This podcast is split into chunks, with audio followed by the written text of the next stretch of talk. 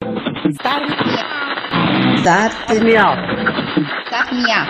Idee. Idee. Storie. Storie. Impresa. Imprese. Star Me Up. Idee. Storie. Imprese.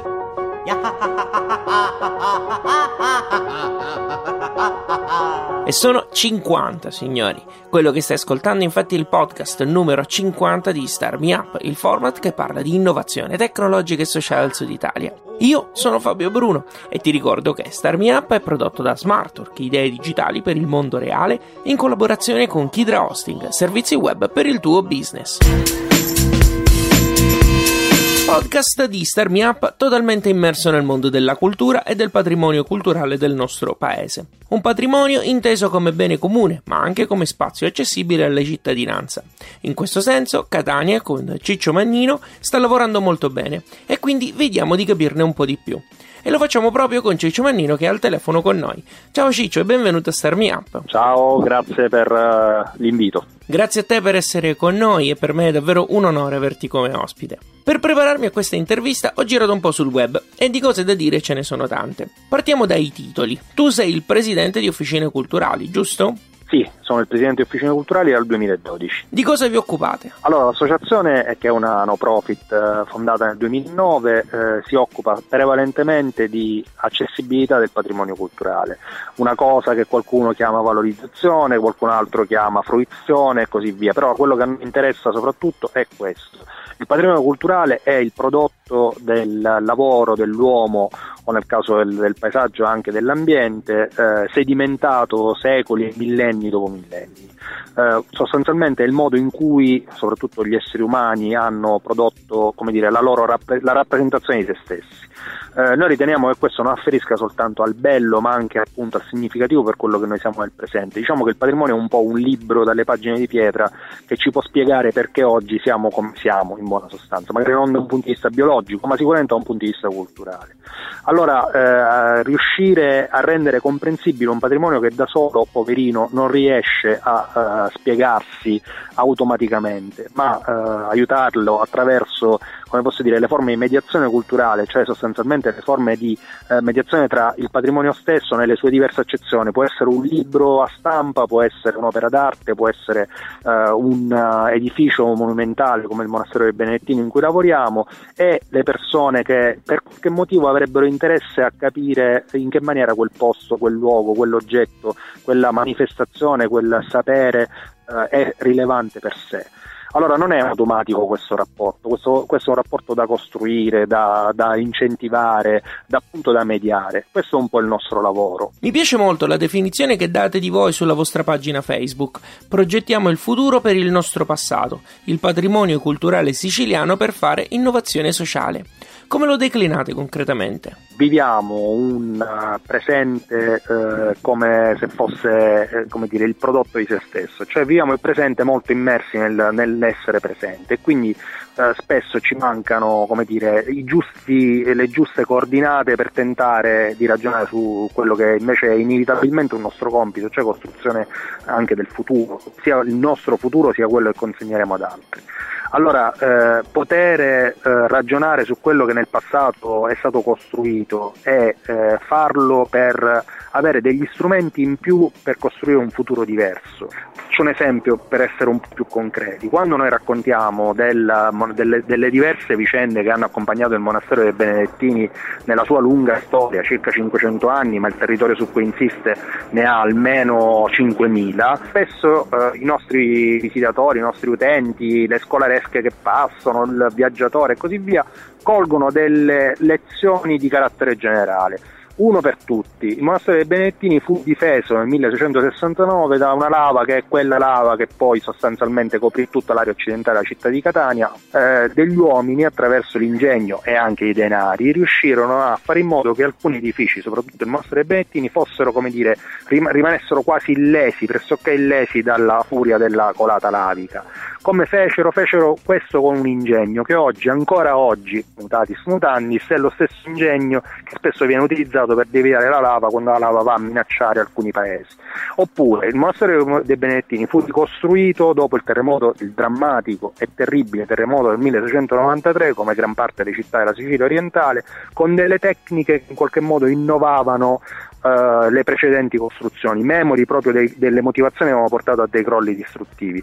È incredibile quanto il nostro presente, che parla ancora oggi in un'Italia molto fragile da un punto di vista sismico, possa tenere in conto del comportamento di quelle popolazioni e di quei tecnici rispetto all'ingegno che utilizzarono per ricostruire. Quindi il patrimonio non è soltanto il bel patrimonio, non è soltanto il bel quadro o il bel fregio architettonico, alle volte è anche un pezzo di storia quel passato che ci serve, cui, per cui bisogna costruire un futuro e che ci aiuta a costruire un futuro, alle volte anche permettendoci, qui sarò più chiaro se vuoi dopo, di utilizzarlo in maniera innovativa anche dal punto di vista delle relazioni sociali. Stai ascoltando il podcast numero 50 di Star Me Up, c'è Fabio Bruno al microfono e sto parlando con Ciccio Manino di Officine Culturali. Il nome Officine Culturali è strettamente legato al monastero benedettino di Catania e lo hai nominato più volte, infatti, no? Sì, noi siamo qui eh, diciamo dal 2010 con una convenzione all'Università di Catania. Considera che lavoriamo con circa 35-36 mila persone l'anno che sono nostri utenti, partecipanti, qualcuno li chiama clienti, a noi interessa più chiamarli partecipanti sono persone che a diverso titolo, in diversa maniera, eh, svolgono con noi visite guidate, laboratori didattici, eh, percorsi ludico-didattici per le scuole, spettacoli teatrali, concerti e attività musicali, presentazioni di libri, eccetera, eccetera. Sono persone che a, hanno, a cui noi consentiamo un approccio con questo pezzo significativo del patrimonio culturale della città attraverso diverse forme di mediazione culturale.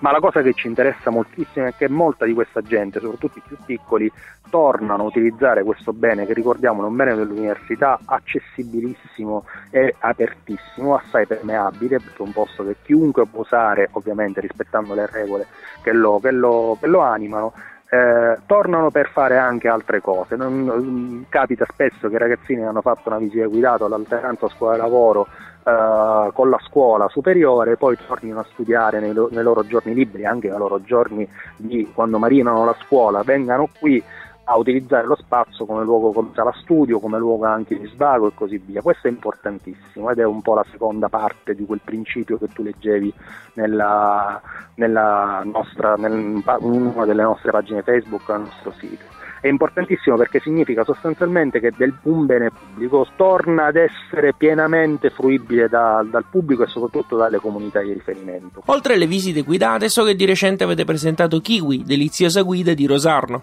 Cos'è? Eh, la presentazione è stata un'occasione come tantissime altre, devo dirti quest'anno ricade il 40 anniversario della donazione del monastero dal comune di Catania all'università, ne abbiamo fatte diverse presentazioni libere, sono state tutte molto affollate e degli ottimi momenti per ragionare sui temi che gli autori dei libri ospitati proponevano, soprattutto sul patrimonio culturale. Kiwi è stata un fuori programma, una cosa un po' improvvisata, ma fortuna molto, molto improvvisata anche perché molto, molto bella, perché Kiwi è un prodotto collettivo che è nato a Rosarno, Calabria, eh, la Rosarno famosa per la rivolta del 2010 dei migranti che erano lì schiavi praticamente nei campi, eh, nei campi agricoli e così via, quella Rosarno, un po' forse anche in reazione a questi fatti molto drammatici e pensando di dover raccontare una Rosarno che non solo quella della cronaca nera giudiziaria, si è raccolta attorno a un progetto di ricerca molto bello organizzato da alcuni, alcuni giovani ricercatori, alcuni giovani professionisti e ha scritto una storia di Rosarno che è sostanzialmente una guida turistica di una città che possiamo dirlo non ha praticamente nulla di turistico, cioè non è un attrattore, però è una città, cioè un luogo di una comunità che si riconosce in alcune figure, in alcuni personaggi, in alcuni luoghi. Guarda, una cosa bellissima che io ho sottolineato durante la presentazione. A un certo punto, sfogliando Kiwi, tu trovi delle foto in bianco e nero di un sottocavalcavia in cemento armato e ti chiedi come può essere che le guide turistiche normalmente mettono tra le, sue, tra le loro pagine le cose più, i gioielli di famiglia della città e questi mettono un sottocavalcavia oppure mi mettono una foto sfocata del Duomo in primo piano una macchina eh, perfettamente eh, visibile perché loro hanno fatto questa raccolta di immagini eh, tra gli abitanti della, della città e hanno, fatto, hanno, raccolto le immagini su dei luoghi che sono significativi per le persone. Il sottocavalcavia è un posto dove ci sono gli artisti che stanno facendo dei murales molto belli o altre attività. Questo significa che per qualcuno è significativo, magari non lo sarà per il turista tedesco con l'infradito e le calzine sotto, però per gli abitanti di Rosarno, alcuni di quel quartiere, ma anche per chi è interessato a capire come una comunità, una città difficile del sud Italia si vuole rappresentare, quel posto può essere significativo. Ciccio, introducendoti come ospite, ho utilizzato una declinazione di patrimonio culturale che credo ti appartenga. Da una parte viene visto come bene comune e dall'altra come spazio accessibile di cittadinanza. È un po' quello che fate voi con officine culturali, giusto? Guarda, se noi nessuno è immortale, nessuno è infinito, quindi noi prima o poi scompariremo anche noi in un modo o nell'altro, ma se noi riuscissimo anche semplicemente a lasciare uh, in parte, spero buona parte, delle persone che, sono, che collaborano con noi, che hanno partecipato, hanno usufruito di qualcuna delle nostre attività, che tornano e così via, uh, un livello maggiore intanto di consapevolezza di quello che rappresenta il patrimonio in termini appunto storici, educativi, eccetera, eccetera, significativi per proprio, per propria, uh, per propria, per il proprio presente, ma soprattutto come luogo appunto di cittadinanza, luogo dove uh, come dire, avviare, coltivare, incentivare relazioni sociali. noi già ci riterremmo assoluta, assolutamente soddisfatti del nostro, del nostro lavoro, cioè ci riterremmo eh, capaci di dire abbiamo vinto.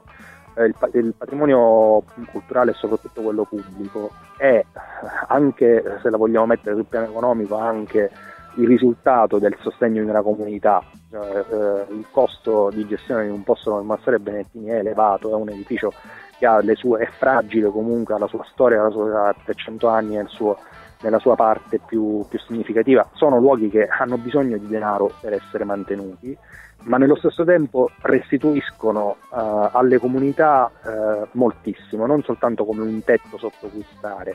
Nella fattispecie l'università è una, un'istituzione cognitiva in cui si prepara, si lavora, si contribuisce a lavorare al futuro dei ragazzi che la frequentano. Eh, ma poi sono dei luoghi dove avvengono cose, qui la gente ci si fidanza, ci si lascia, eh, prepara le riunioni del collettivo della scuola di fronte perché vengono qui dentro a farle, eh, si gioca a carte nei, nei, nei, giardini o si litiga perché la si pensa diversamente, però sono, luoghi, sono delle piazze di fatto questi luoghi non sono soltanto dei mausolei dentro cui tu devi entrare in silenzio e devi rispettare un silenzio che poi alle volte non si capisce anche perché ha fatto questo silenzio, magari una biblioteca lo capisci, ma, ma, sono dei luoghi dove avvengono delle reazioni come chimiche invece sociali. Guarda, è bellissimo, sui bambini questa cosa si vede benissimo. I bambini qui dentro noi non li facciamo fare di seguità, li facciamo fare dei percorsi ludico-didattici. I bambini devono giocare perché è il loro linguaggio, con il linguaggio imparano a stare insieme questi bambini tornano, portano i loro genitori qui e questa è una grande vittoria perché significa che questi bambini sono diventati senza volerlo e senza saperlo piccoli cittadini consapevoli che hanno acquisito consapevolezza e soprattutto padronanza di un bene che è un bene comune. E in questo senso mi viene da citare Emanuele Curti che al momento sta lavorando per Matera 2019 che sull'ebook Art Lab 16 scrive se non capiamo che lo spazio assume senso solo se attraversato da processi dinamici oltre lo storicismo, rimaniamo fermi nella conservazione, chiusi dentro le nostre stesse vetrine che ci siamo creati. Allora, sono d'accordo, poi Emanuele è un grande, eh, se, se, ci sta ascoltando anche in differito, in diretta, non lo so, è un grandissimo e ha tutto il mio, il mio aspetto. È, è, interessante che il concetto di heritage, eh, noi tra, lo traduciamo in patrimonio, cultural heritage, noi diciamo patrimonio culturale, ma in realtà la, definiz- la traduzione migliore sarebbe quello di eredità.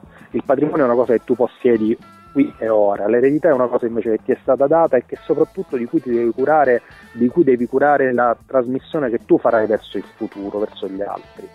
Allora, eh, la tutela e la conservazione sono due aspetti molto importanti perché è il modo in cui, dire, condiz- la salute con cui noi eh, trasferiremo questo patrimonio. Però, però Emanuele, Emanuele ha ragionissima, però c'è un problema, noi non possiamo fare in modo che la tutela diventi come dire, ostativa delle relazioni sociali e del contesto sociale che, in cui si trovano i, i, si trova il patrimonio. Cosa voglio dire? Attenzione, non sto aprendo, sto facendo un preludio per poi portare verso un luogo eh, che i luoghi della cultura possano diventare luoghi del tutto.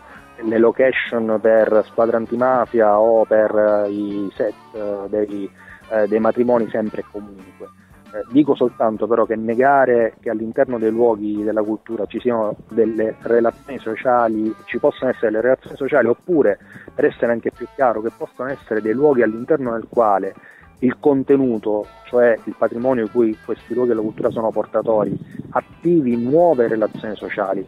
Posso farti un esempio per, per, per capirci. Uh, grazie a una collaborazione con alcuni operatori non vedenti della città di Catania, comunque della, della siciliani, noi abbiamo attivato un percorso buio per persone vedenti. In questo percorso si chiama Vietato non toccare, anzi il percorso si chiama Monastero Oscuro, che è il frutto di un progetto che si chiama Vietato non toccare. Eh, in questo percorso operatori non vedenti conducono dei gruppi organizzati eh, di persone vedenti bendate. È una trasformazione dei, dei parametri completamente, cioè io sono un non vedente, un vedente, quindi un, nor- un normo dotato, come si vuol dire, metto uh, le mie due ore davanti a me nelle mani di una persona non vedente che mi, che mi conduce. Questo è un principio di integrazione molto forte. La stessa cosa in molti musei italiani lo stanno facendo, per esempio con persone che provengono da altri paesi, con uh, migranti eh, i musei diventano dei luoghi di integrazione sociale, i musei diventano i luoghi dove persone affette da Parkinson possono tentare eh, nuove sperimentazioni artistiche e quindi anche un nuovo modo di vivere il benessere, che è una cosa che spesso i musei riescono a condurre. Queste sono relazioni sociali, tutte queste cose prevedono che i luoghi si utilizzino, pur rispettandone ovviamente la natura di luoghi fragili, delicati e che noi dobbiamo consegnare ad altri.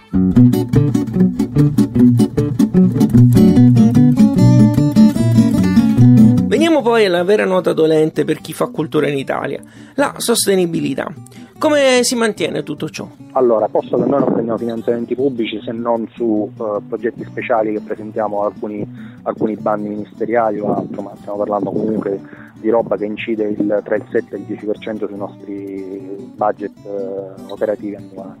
Quindi l'università per noi non è un erogatore di, di denaro, è eh, il partner con cui svolgiamo le attività perché il luogo in cui lavoriamo prevalentemente è universitario.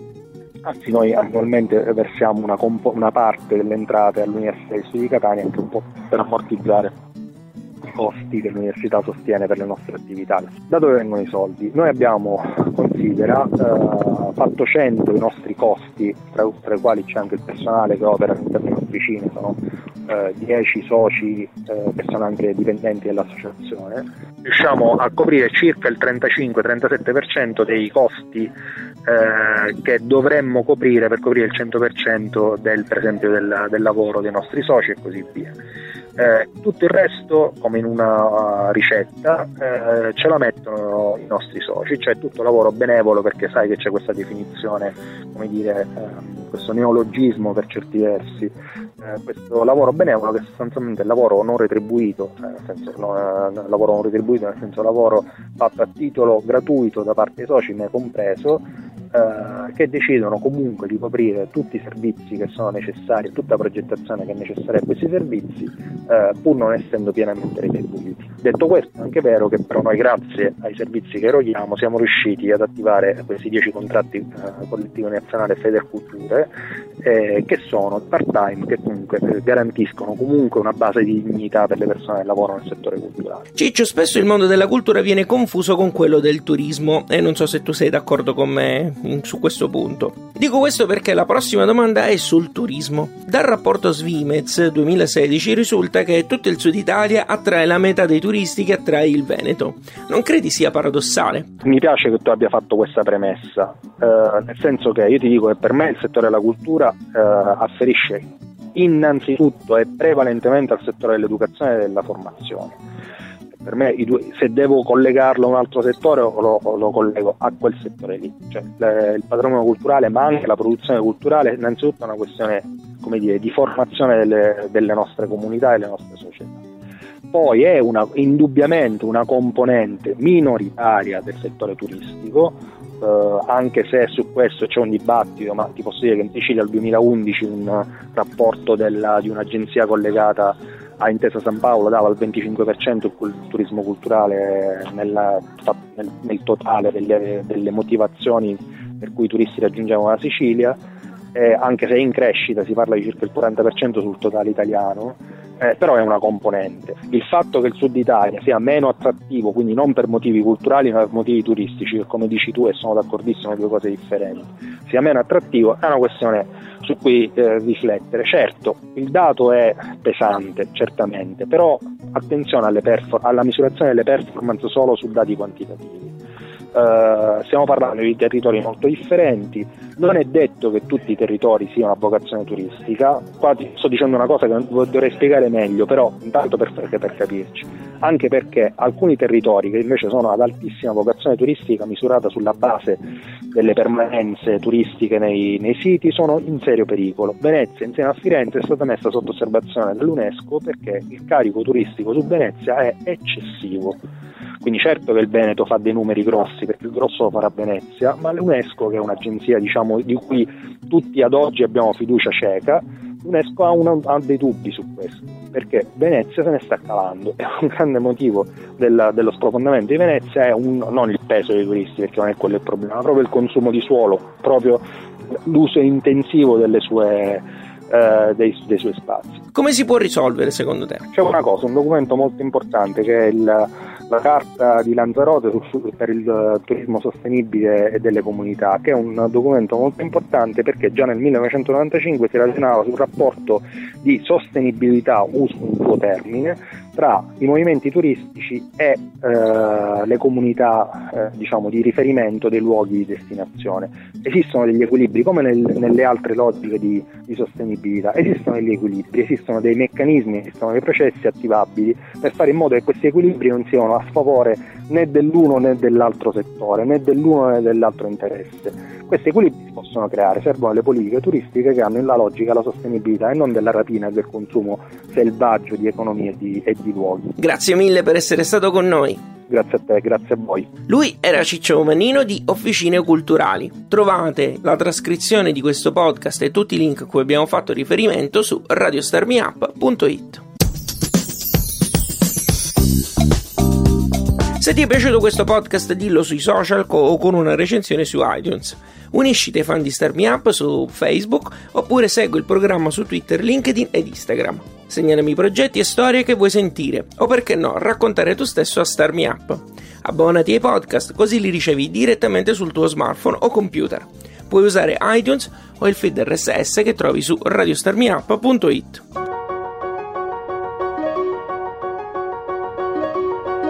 Star Me Up è prodotto da Smartwork, idee digitali per il mondo reale ed è reso possibile grazie al contributo di Kidra Hosting, servizi web per il tuo business. Io sono Fabio Bruno. Grazie per aver ascoltato questo podcast. Alla grande! Ah.